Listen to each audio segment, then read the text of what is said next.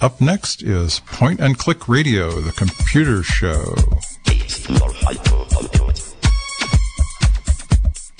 Good evening, everybody, and welcome to another edition of Point and Click Radio, the biweekly computer show. I'm Bob Lawton. And I'm Jim Hyde. Hi, Jim. Hi, Bob. How you doing? I'm doing good. Good to be with you again virtually in the Zoom window. In the Zoom window, yes. Well, it's better than it was doing it over the telephone. it's way better than doing it over the phone. I get to see you. So, you know, Yeah. and of course, it sounds better too. It does. It sounds way better thanks to Zoom and their technology.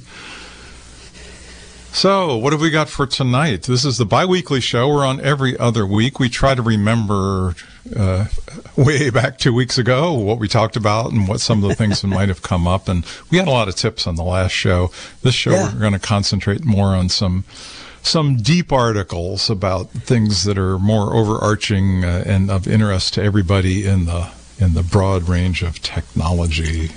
Yeah, you know, one of the things we often uh, cover on the show here are privacy related issues because um, they are ubiquitous in our digital age. And um, tonight we're going to talk about uh, two privacy related issues. Which you may or may not be aware of, because that's the thing with a lot of privacy issues. They're kind of insidious. It doesn't they're they're they surface in weird ways. I didn't realize that somebody would be monitoring what I do when I look at a restaurant menu, for example. We'll talk about that tonight, and I'll have a grab bag of news uh, items as well as we always do. And then later on in the show, we'll open up the phones and take calls and questions. But um, we start with a look at privacy from the perspective of the streaming services that so many of us use, especially in this pandemic era. I'm talking about the Netflixes, the Hulus, the Apple TV Plus. Um, you know, back in the days when our TVs used to go up to 13, and then later on from uh, what it was a 14 to 84 with those weird dials that didn't actually click. Yeah. I don't know. I was just going to say, eat your heart out, Spinal Tap. TVs went up to 13. That's right. Well, back in those golden days, um, broadcasters didn't know what you were watching. And unless you were a Nielsen family, a ratings Nielsen family, and agreed to have that little box attached to your TV so that they could do ratings measurements, they didn't know what you were watching. Well, in the streaming world, in the internet world, that is so different. Streaming websites because they work over the and services that work over the internet have um, and that require accounts and sign-ups and that you're paying for. Um, they have a frightening amount of uh, they have a frightening ability to be able to track us and monitor us and some of that is is very valid and and makes a lot of sense. One of the cool things about a lot of streaming services is that you can pause a show on one device and then move over to a different device and resume watching, picking up right where you left off. Um, that's because they've been keeping track of what you're watching. But a nonprofit, a nonprofit advocacy group for children and family called Common Sense Media published a report just this week that found that most of America's popular streaming services and streaming gadgets like Netflix and Roku and Disney Plus failed to meet the group's minimum requirements for privacy and security practices. The, the lone exception, and we'll talk about that, was Apple. And I'm reading here from a New York Times article that ran in, in yesterday's edition that says, quote, we've become accustomed to the corporate, we've become accustomed to the corporate arms race to track our every mouse click and credit card swipe.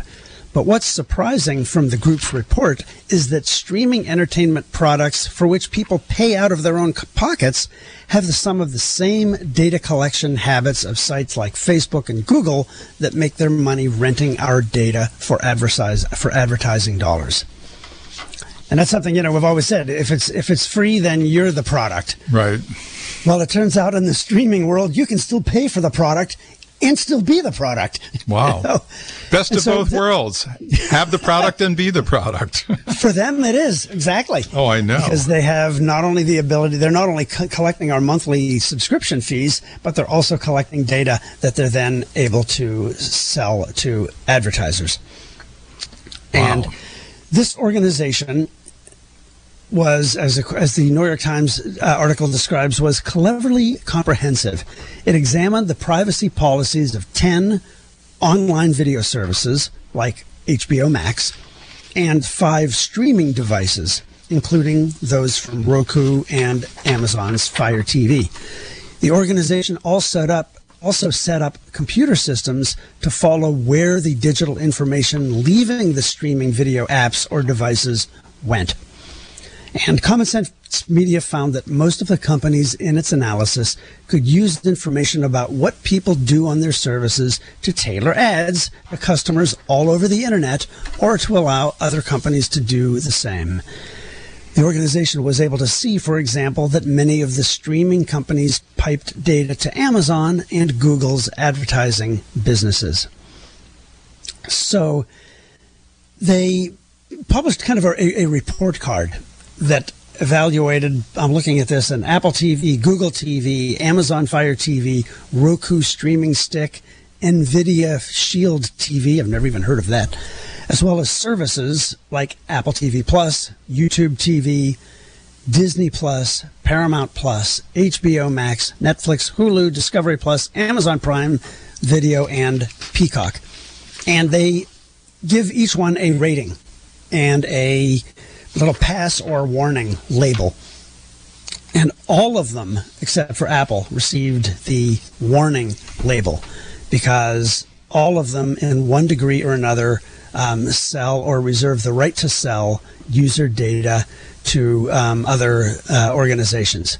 Um, for example, um, Amazon Prime says uh, Amazon says it targets users with advertisements and tracks users on other apps and services across the internet. So when you're watching that TV show on Amazon Prime, then um, you can you can you can rest assured or rest alarmed that Yes. Amazon is uh, is reporting what you've done to other potential advertisers and and and, and tracking that across the internet. Uh, Peacock does the same thing. Hulu does the same thing. Uh, HBO says they uh, HBO policy says it sells users data, targets users with personals personalized advertisers advertisements, and tracks users on other apps and services across the internet. Paramount Plus, that's also that's CBS, Comedy Central. Uh, they sell user data and track users on, uh, across the internet. So. Um,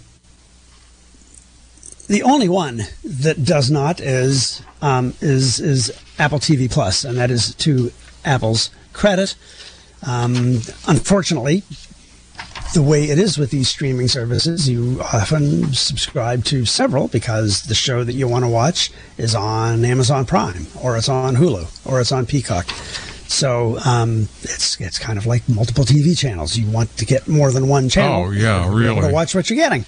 Um, I was surprised, Jim, at how low Netflix rated. And um, on the cons, it says Netflix policy says it does not sell users data, but apparently they're using their um, their information they get to target users with with advertisements. I'm not sure where that comes from, unless as you're browsing the web, you get. Uh, ads for Netflix shows, but it says it also tracks users on other apps and services across the internet. So they're doing the kind of thing that the latest version of Apple's iOS is trying to block the uh, Right. n- non-consensual tracking of, of users when you're outside of the app that is doing the tracking.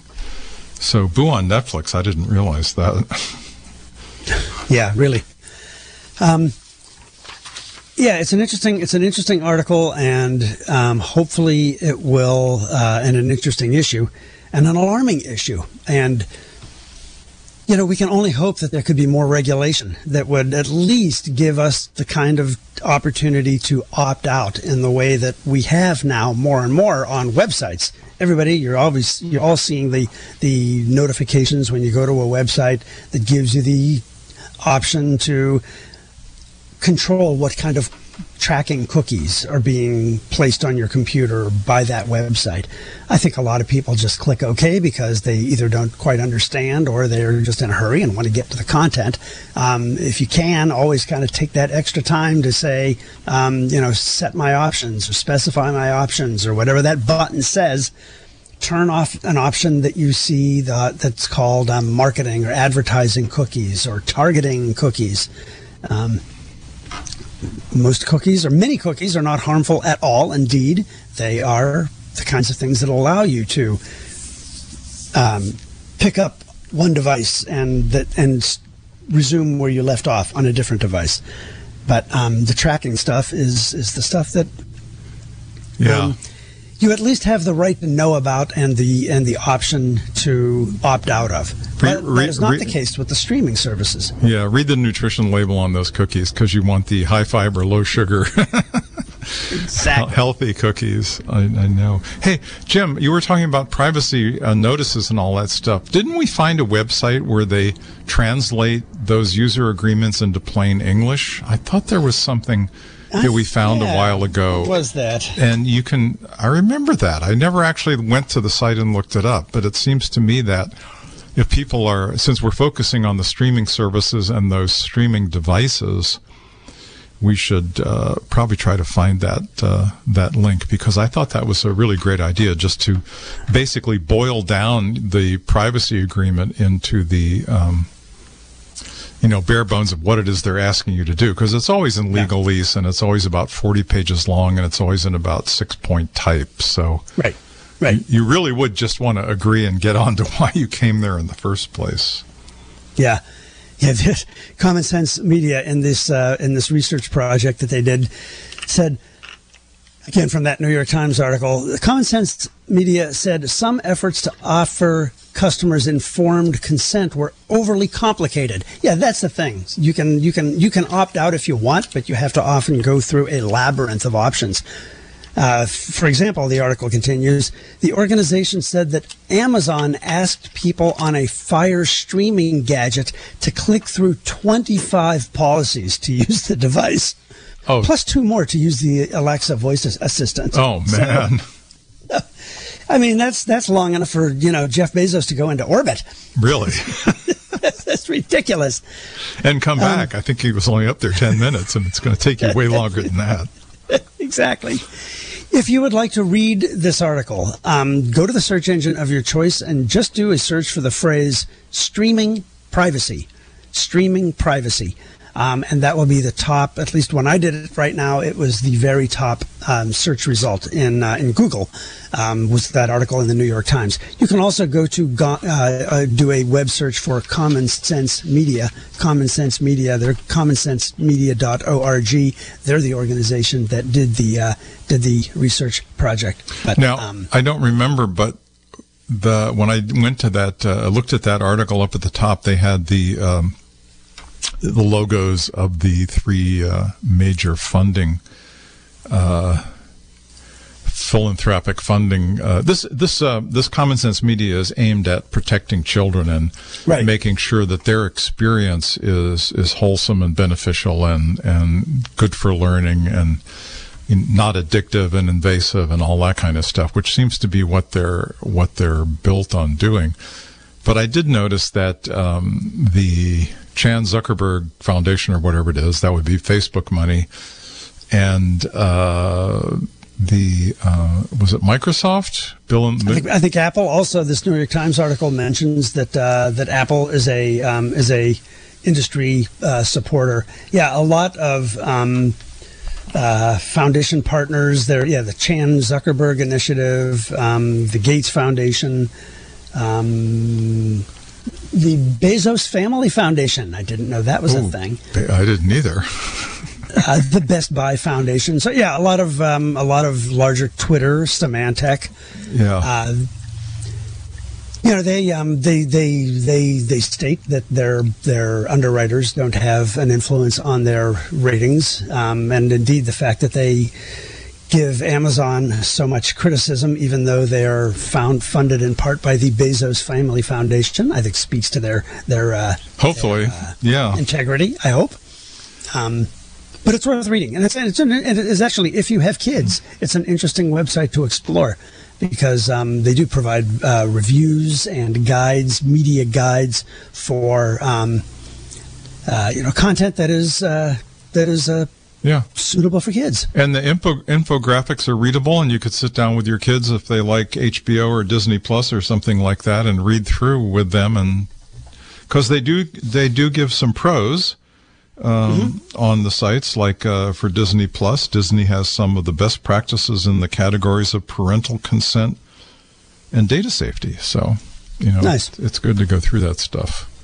Yeah, commonsensemedia.org and just know that whatever you're enjoying when you're watching those Star Trek reruns for the 230th time. Yeah. The other thing people, is people all know. all these services and all these devices. If you're not looking them looking at them on a portable device or on a desktop computer, but are going through your brand new shiny, you know, 80, 80 inch wide smart TV. That smart TV has also got its own uh, oh, yes. spyware going on.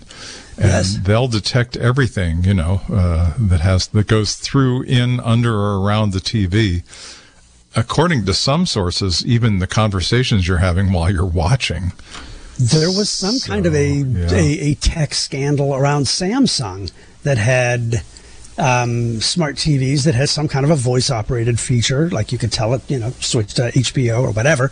Um, and the microphones were on all the time. And Samsung said, "Oh no, that was a that was a bug. We fixed that." Yeah, um, right, right. But it's it's a it's a valid point. You know, if you're in the market for a new TV, if you're upgrading to that 80 inch wall sized what do they call it in for uh, Fahrenheit 451? The wall. The right? wall, yes. or that might have been 1984 too.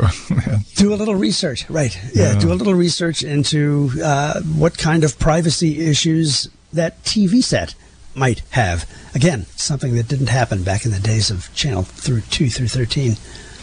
No, but you know, Jim, just looking at the long, long view, um, back in the days of when your TV only went up to 13, um, people started uh, subscribing to cable TV, which was a brand new thing. I think back in the 60s it might have come out. And the, yeah. the cool thing about cable TV was you paid money every month and you didn't have to watch any commercials. Sure. yeah. And how long sure. did that last?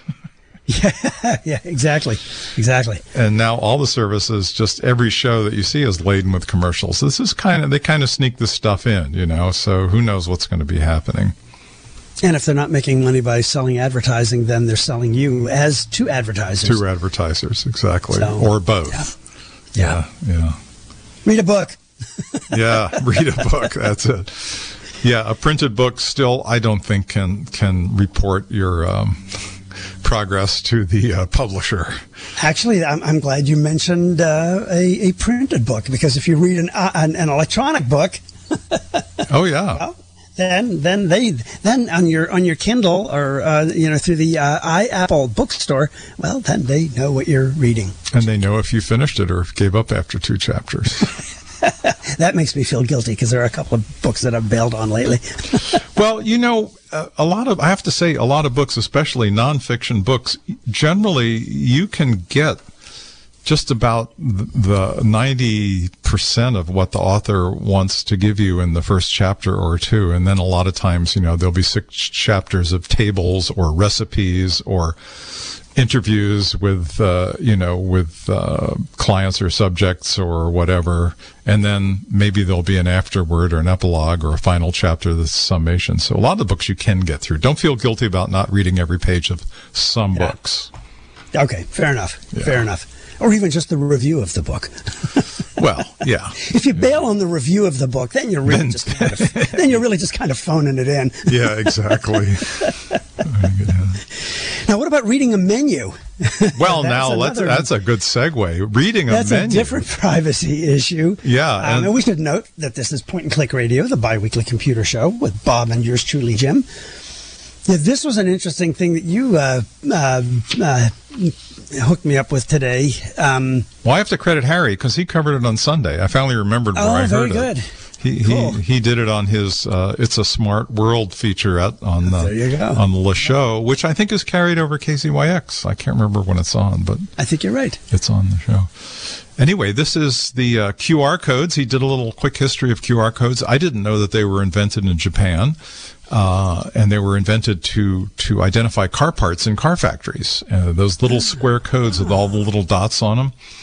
And QR stands for quick response, meaning you can just scan the code and know exactly which model of Toyota that fender goes on, or something like that. Right, right. But they've really gone to um, to um, extend them into our world and um, apparently uh, this article oh this was from the um, this is from um, aclu.org and, Yes. and the article is called diners beware the meal that may cost you your privacy and security and this is interesting how how these things come in under unusual circumstances um, the QR codes in restaurants came in primarily as a response to COVID, uh, feeling that it would be unsanitary to pass the same printed menu around to a whole evening's worth of customers in a restaurant.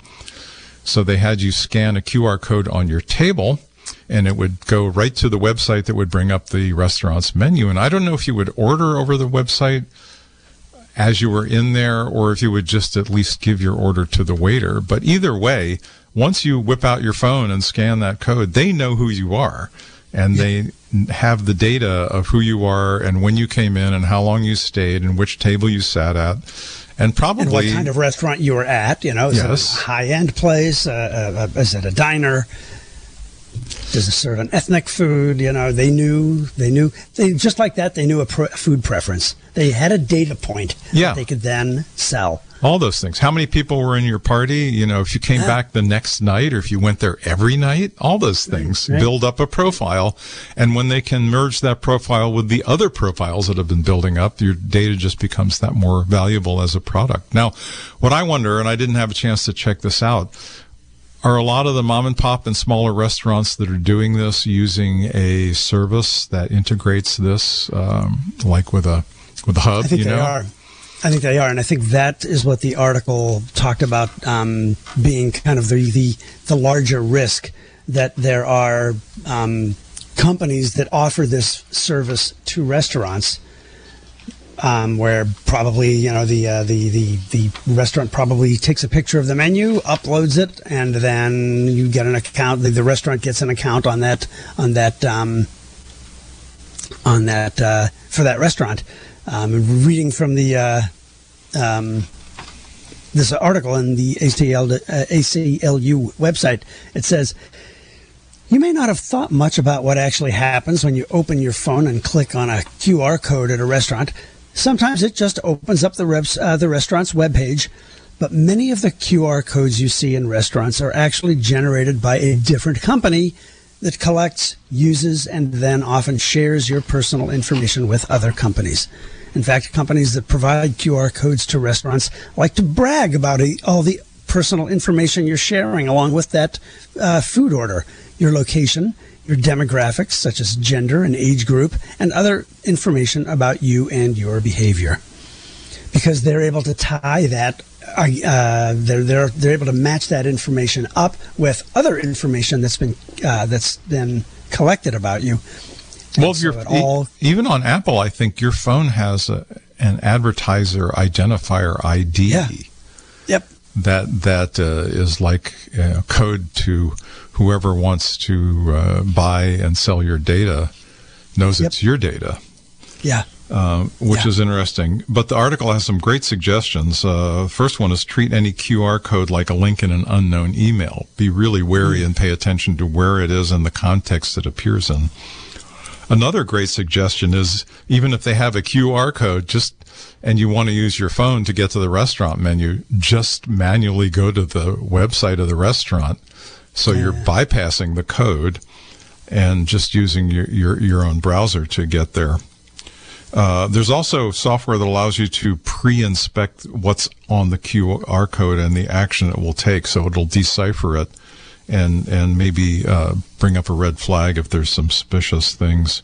And here's another one that just I never thought about, but this is a great suggestion. Keep an eye out for any QR code that has been pasted on top of another oh, QR code. Yeah. So if there's a big a big thing saying the restaurant says scan our menu please here and then somebody pasted another one on top of it. And it could go to a scammer's website or who knows where. Yeah. Amazing. So now I don't even now I can't even trust menus anymore. I know. Or restaurants. or restaurants. And then the last one, that last tip is probably the most sensible one. Continue to use a physical menu. Yes. now know that it's highly unlikely Just to spread the virus by touching a, uh, a piece of paper. Yeah. So sorry. Yeah, exactly. The the physical contact is probably the least likely way that you're going to catch uh, any kind of a, a, bug in a restaurant. Um, considering all the other sources. But just say, oops, I forgot my smartphone. You'll have to give me a paper menu. my bad. exactly. Exactly. right. Yeah. Amazing. So yeah, yeah so a couple of uh, a couple of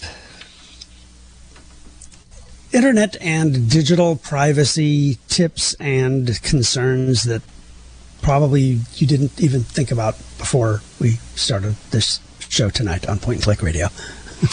I think on the next show we should probably try to find some uh, resources where you can fight back. You know that mm. I want to try to find that. Uh, one of us will find that site that lets you decipher the user agreements because uh, I think that would really be good.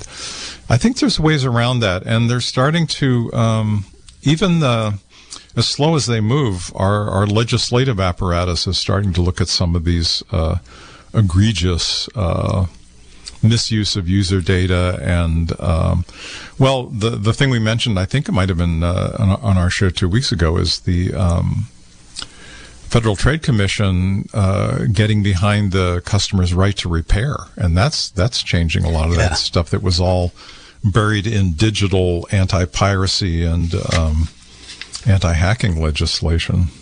Yeah, yeah. Yeah, and do do check out the you know the the uh, Common Sense Media not only created that nice little kind of report card thing, but the actual report itself is wow, it is 65 pages long. It is pretty exhaustive detail, uh, and it's if you if you're interested in privacy related issues, it's worth it's worth checking out. Um, their their tagline is so is so good and so scary watching TV that watches us. Yeah. it's a really thorough report. I mean, I have to admit they, they did a really bang up job on, on this. Uh, I'm going to read the whole thing through um, on in the PDF version, and, and they'll know when I quit. and they'll, exactly. No, I'll just they'll know if you finished it or not. Yeah, or I'll scan just look only look at the pictures and the and the, uh, and the graphic charts. Well, this is an interesting bit of news. This um, this is came over CNN, and the headline just grabbed me. Female Afghan robotics team members arrive in Mexico. Oh, yeah. Five women from Afghanistan's renowned robotics team arrived in Mexico on Tuesday. I don't think it was for the Robot Olympics. Following the country's takeover by the Taliban, the five women, along with one of their partners, were transported on a commercial flight to Mexico on Monday, funded by different organizations. Um, and um, it says, following the tradition of solidarity and with the feminist foreign policy of the Mexican government, we have carried out many diplomatic efforts to create safe passage. Uh, the women will have a humanitarian visa for up to 180 days, and they're really glad to be able to stay together and continue continue their work, which I think is yeah. wonderful. Yeah, that's really good news. And the other bit of news uh, for us Apple fans here is today marks, well, yesterday actually, this is Tuesday, August 24th. Uh, this came out of macrumors.com, although it's all over the interwebs. 10 years since Tim Cook became Apple's CEO. Amazing. On August 24th, uh, 2011, Steve Jobs resigned as CEO of the company he built and officially named Tim Cook as Apple's new head. Wow. And it was only two months until Steve passed away. It's two months after that date that Steve passed away, and the future of Apple lay solely on the shoulders of Tim Cook. And it's really interesting because um, Cook has overseen uh, an amazing amount of development. Uh, the first iPhone to have been fully developed under Tim Cook was the iPhone 5 in 2012. Um, and uh, after that, uh, the Apple Watch was announced as Tim Cook's first one more thing, taking over the yeah, right. Steve Jobs tradition of one more thing.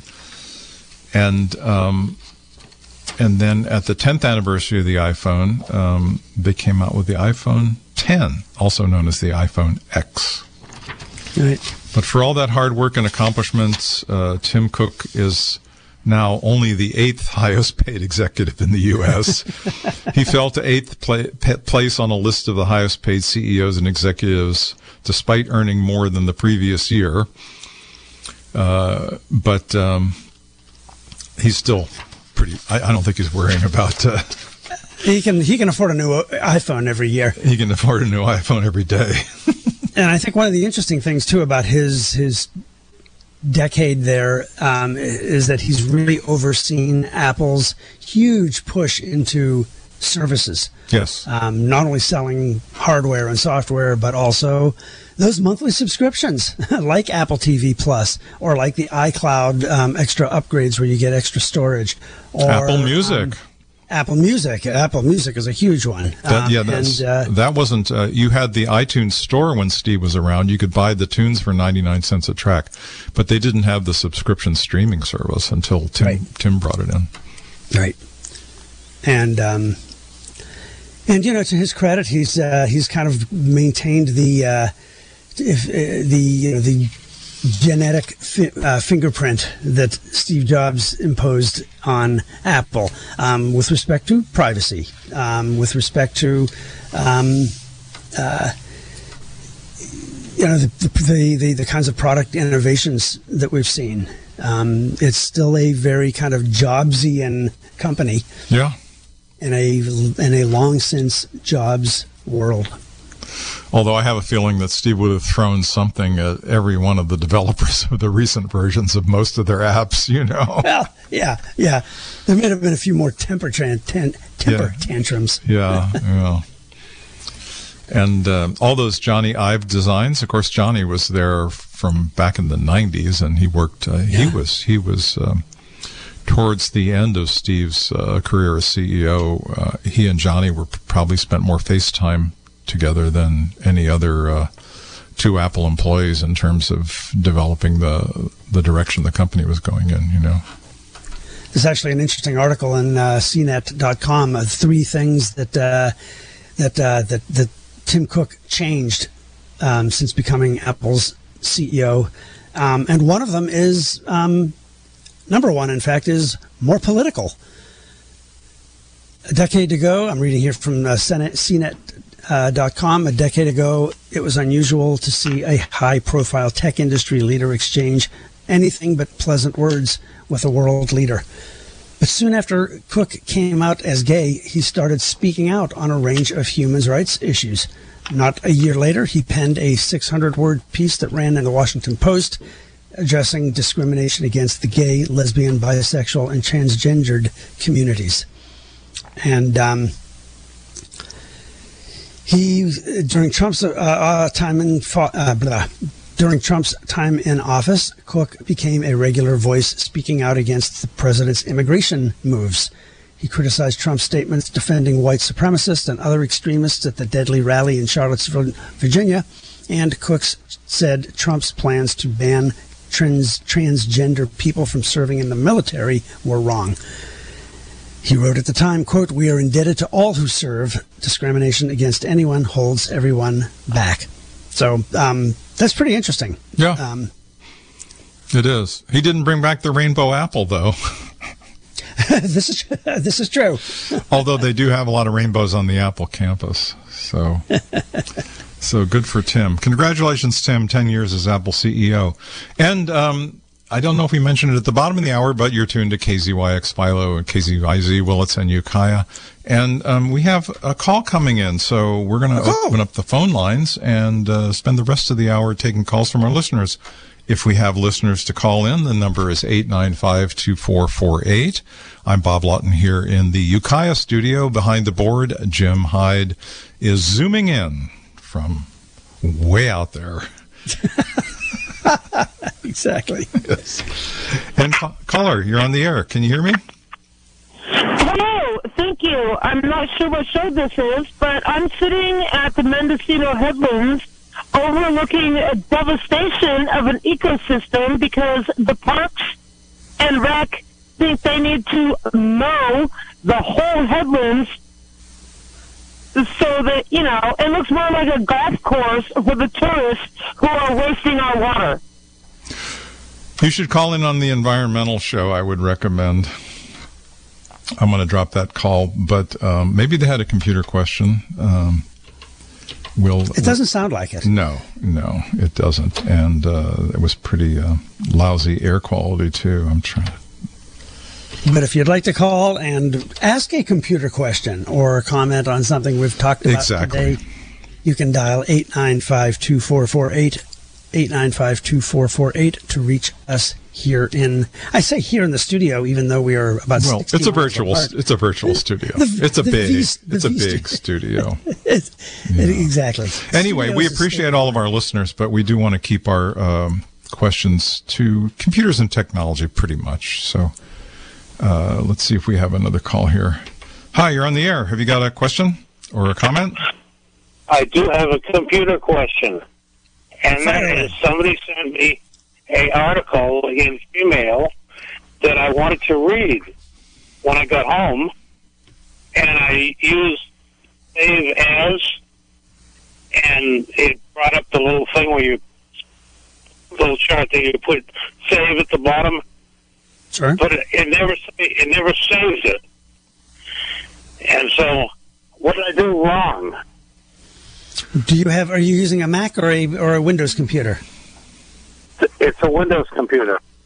Um, and what browser are you using?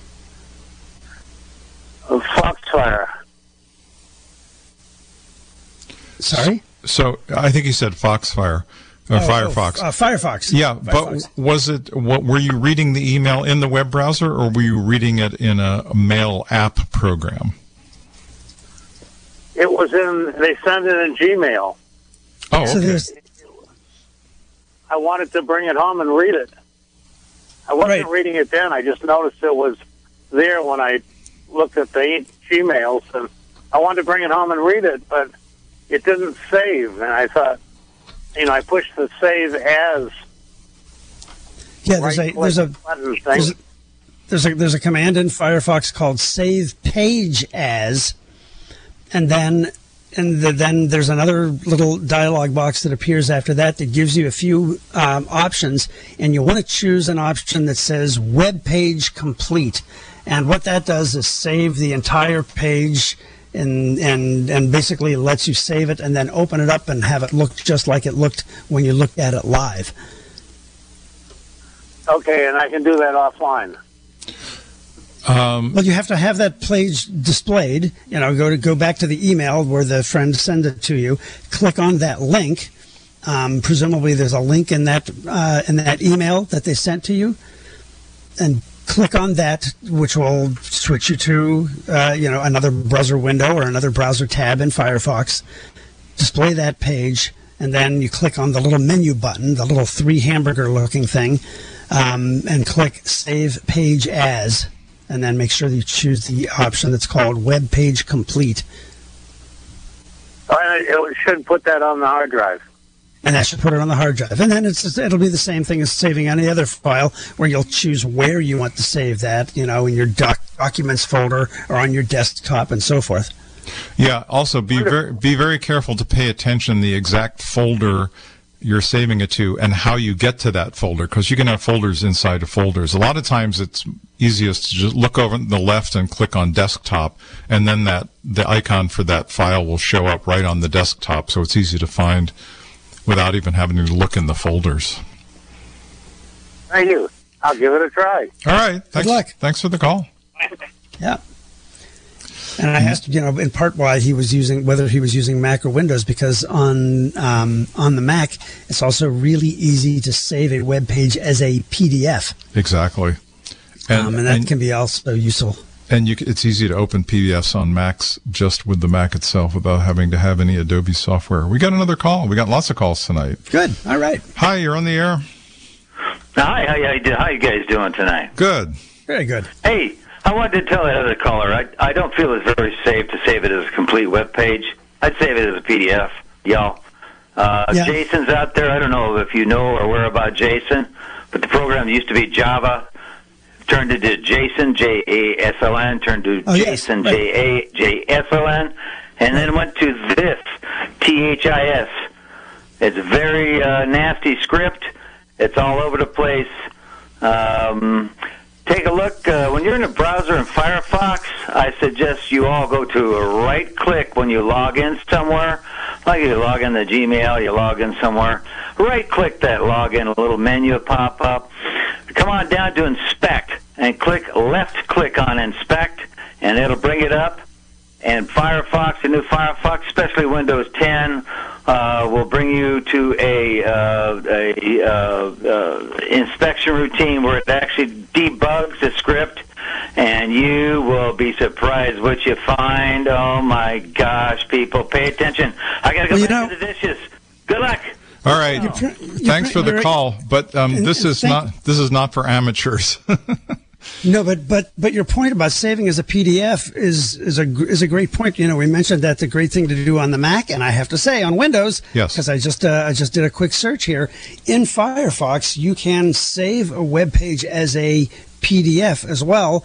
Um, and when you when you go to the web page and choose print, and then where you would select a printer, you choose an option called Microsoft Print to PDF That's new in Windows 10. in Windows 10, right? Yeah. And that will allow you to save the web page as a PDF, which Yeah. the caller is right. I mean, then when you're saving it as a PDF, then any kind of weird malware scripts that might be em- embedded in the page, um, they're basically pretty much rendered harmless. Yeah, I wonder if um, I wonder if all the patents and copyrights and everything have um, expired on the PDF file format because I think it was proprietary Adobe, and I know that Apple was licensing their rendering engines from uh, Adobe so that when Mac OS 10, the original Aqua Mac OS 10 came out, um, they had a, an Adobe product called Display Postscript. You remember that? Sure. Yeah. Yeah. Well, that's basically the same engine that runs the the creation of PDFs, and what you with Apple, you were always able to either save as a PDF or print to PDF. Uh, but now Windows has it too, and I think it came in. I don't think it's in Windows 7. I think it might have come in in Windows 8 or Windows 10. But Yeah, they, they right. Have the it's 10. same. They have the same uh, feature. So it's pretty much a universal standard format, and it's a lot easier to save something into a PDF format for viewing later than to try to save it as a, you know, HTML page code or something like that. Yeah. Right. it right. works Right. a lot better. More calls. Okay. Hi, you're on the air. Yes, sir. I went on my computer uh, a little while ago to look up something on um, Spotify, and I got a little yellow band across the top of the screen that says the Widevine CDM has crashed. Do you have any idea what they're talking about? Repeat that once more. It said what? What crashed? The Widevine CDM has crashed. CDM, as in Mary. It wasn't CDN, as in Nancy. Nope. CDM has crashed. Boy, the no Widevine clue. CDM has crashed. I have no idea what that is. Oh, here, wait a minute. There's a, there is a, uh, Hmm. that is a, so you're using Firefox, is that right? Yes, Firefox. Yeah, that is a, that is a, I just looked for, I did a web search for that, um, uh, for that, um, phrase. Unfortunately, that the plugin Widevine has created a firestorm of complaints. Um, if you, um, Yep. Yeah. There. That is a. That is indeed a, a problem that people are talking about like crazy on the Mozilla, the Firefox support formats. Is it something built into Firefox, or is it a plugin, or is it something It's a- that the web page itself is providing? it's a plugin, and I'm uh, you know I'm just I'm browsing a web page here, but that's a pointless thing to do in the middle of a radio show. What I would suggest, caller, is maybe reinstalling Firefox, downloading the latest version of Firefox from uh, from I think it's getfirefox.com, and and reinstalling it. Um, Oh. But it is it is a it is a plugin that looks like it handles like video playback. Oh yeah. Um, yeah. And so, yeah. And you could also do a web search. When I, when I tried to watch something on Netflix, which Yeah. I use Firefox for all the time, and it's the same thing. It, it wouldn't let me watch anything on Netflix. Yeah, that is, and that is exactly the kind of thing that I'm seeing um, uh, errors, uh, error reports for. You know, if you are, I mean, I think the, the easiest thing to try would be just reinstalling Firefox. As I said, if you um, wanted to kind of go down the troubleshooting rabbit hole, go to your favorite search engine and search for Widevine CDM has crashed, and you will see um, 24,500 in case of in case of Google um, results for that particular phrase. So there's there are apparently issues. Or switch to a different browser for using your. for your Well, I wonder if it's a plugin you can uninstall uh, or an extension. Right. You know, if you could just uninstall it. Uh, maybe uh, Google uninstall Widevine CDM and see if uh, you can just, you know, turn it off in the browser. Widevine is Google software, one person uh, writes, and it doesn't support your OS version anymore. Uh, Yeah, that's interesting. I had not heard of that one, but it's clearly an issue that a lot of people are having in Firefox when they go to view streaming content. So, caller, you're not alone. If that's any Yeah. consolation, indeed. Okay, well, thanks a lot, fellas. Thanks for your show. All right. Thanks for calling. You're very welcome. Yeah, good luck.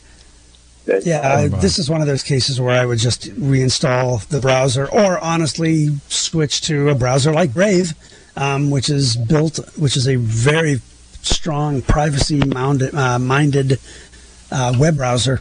Yeah, Brave is good. Although I went to some website today, I can't remember what site I was trying to reach, but it said, "We don't like your Brave browser. We want you to use Firefox, Oh. Safari, Edge, or Chrome." So Interesting. yeah, I'll have to go back in my it's- history and see what that see what that was all about. Well, as we always recommend, it's nice to have a few browsers on hand because sometimes you will encounter that where a website won't work, and one of the quickest ways to troubleshoot is just trying open up, try to open up that same website in a different browser oh, and Oh, seeing yeah. if it works. They're all free, so they don't use that much disk space, so it doesn't hurt to have them. Right. 895-2448, 895-2448 to reach us here at Point and Click Central. We've got about 10 minutes left in tonight's show. And we do have another call, so let's go back to the All right. phones. All right. Awesome. Hello, can you hear us? We're you're on the air, and Yeah. we're and we're on the air. Question for you. Hi. How about Duck Duck Goose? I only just tuned in, so I'm I'm not sure what you've already covered. Did you say duck, duck, goose? You mean yeah, DuckDuckGo? that's, that's my browser.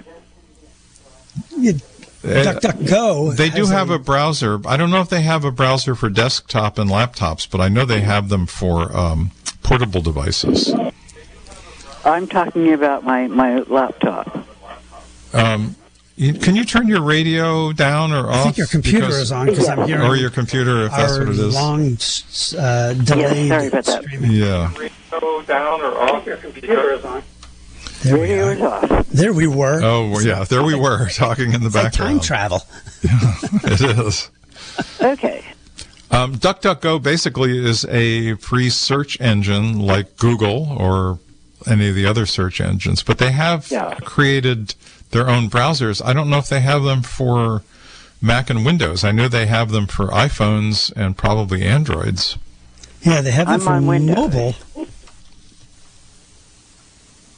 They you have it for Windows. Oh, that's great. Well, Yeah, that would I be an- that's another as great- far as search engines go. Right. Do I need to somehow change it to make it for everything. I, I I'm sorry, I, No, tuned in late, so I, I missed a lot of this. if you're happy with your current browser and it's working, um, you know, there's no necessarily reason to switch unless you were using a browser like Google Chrome, which doesn't have a lot of privacy controls. In which case, you might want to consider a, bra- uh, a different browser like Brave or like Firefox. Um, I'm which- Firefox. Oh, there you go. Okay.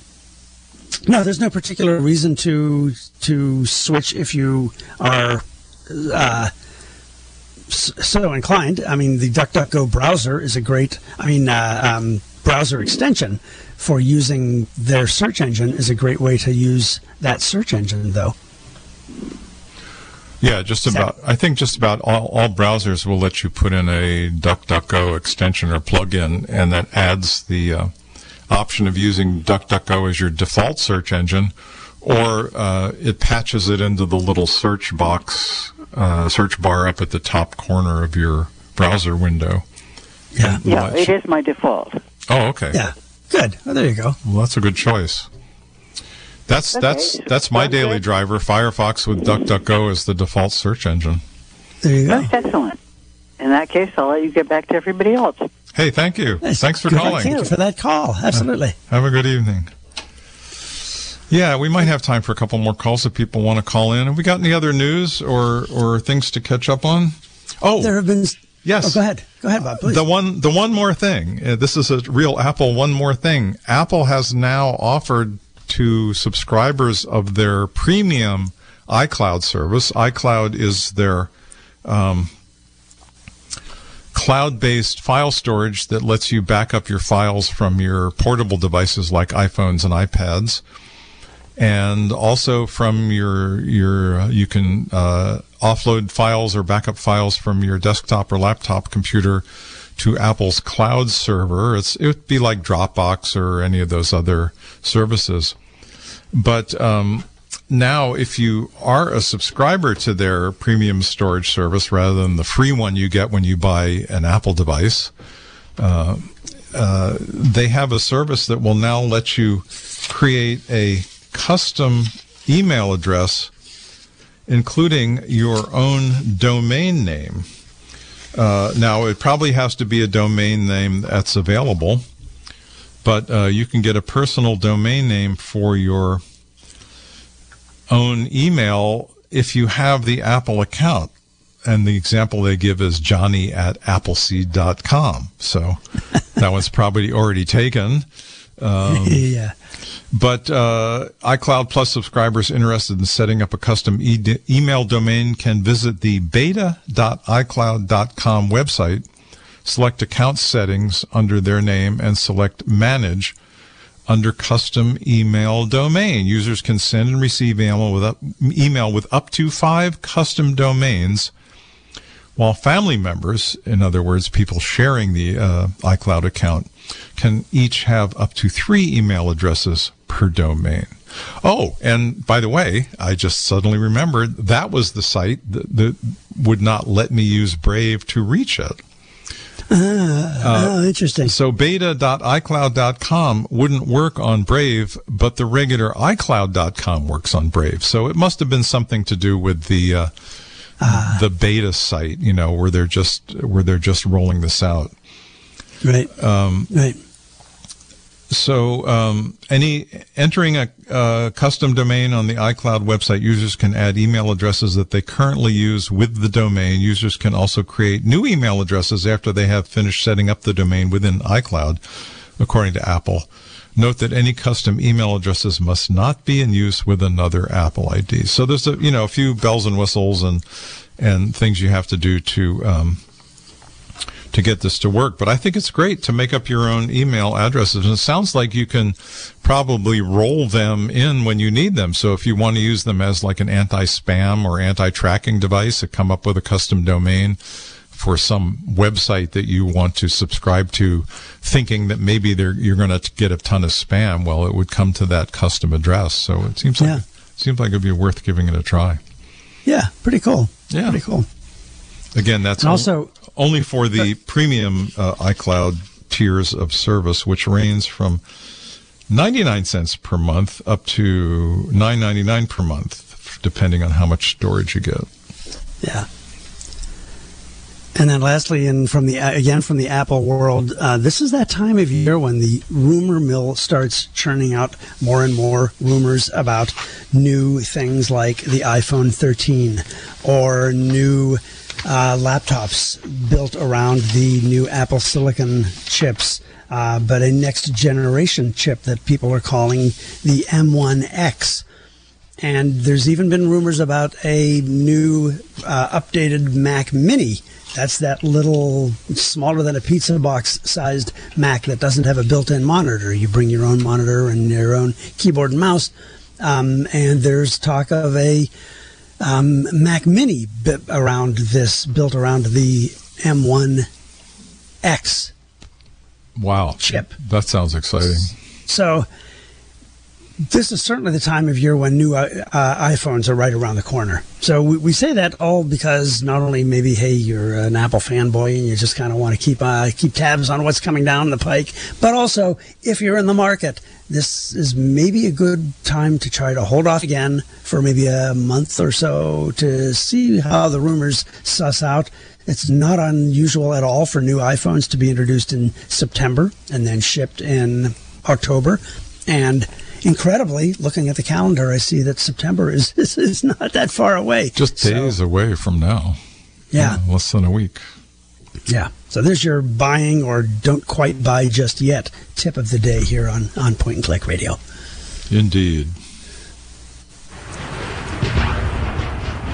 Getting, I recognize that sound. Getting close to the top of the hour. I hear a little thunder in the distance. I don't think it's going to bring any rain tonight. Too bad. Sadly. Sorry, any callers trying to call in. We have run out of time. We will be back with more of this madness in two weeks. Who knows? Maybe we'll have a new iPhone 13 rumor to share or some new privacy thing to be scared about. We'll find out that your blender has secretly been spying on you and selling advertising to uh, to uh, selling your personal information. All the inform- all the stuff you've been blending to, to yeah. potential advertisers. Who knows? Your toaster will be next. But whatever it is, we'll keep you updated here on Point and Click Radio. Indeed. Okay, Jim. Okay, Bob. Good deal. Good night, everybody. Good night. Until next time. See you next time. Take care. This has been a production of KZYX Philo 90.7 FM, KZYZ Willits and Ukiah 91.5 FM, and Fort Bragg at 88.1 FM. Mendocino County Public Broadcasting. You can check out our website at kzyx.org to find more content like this and consider donating by clicking the red donate button in the upper right corner. Thanks for listening.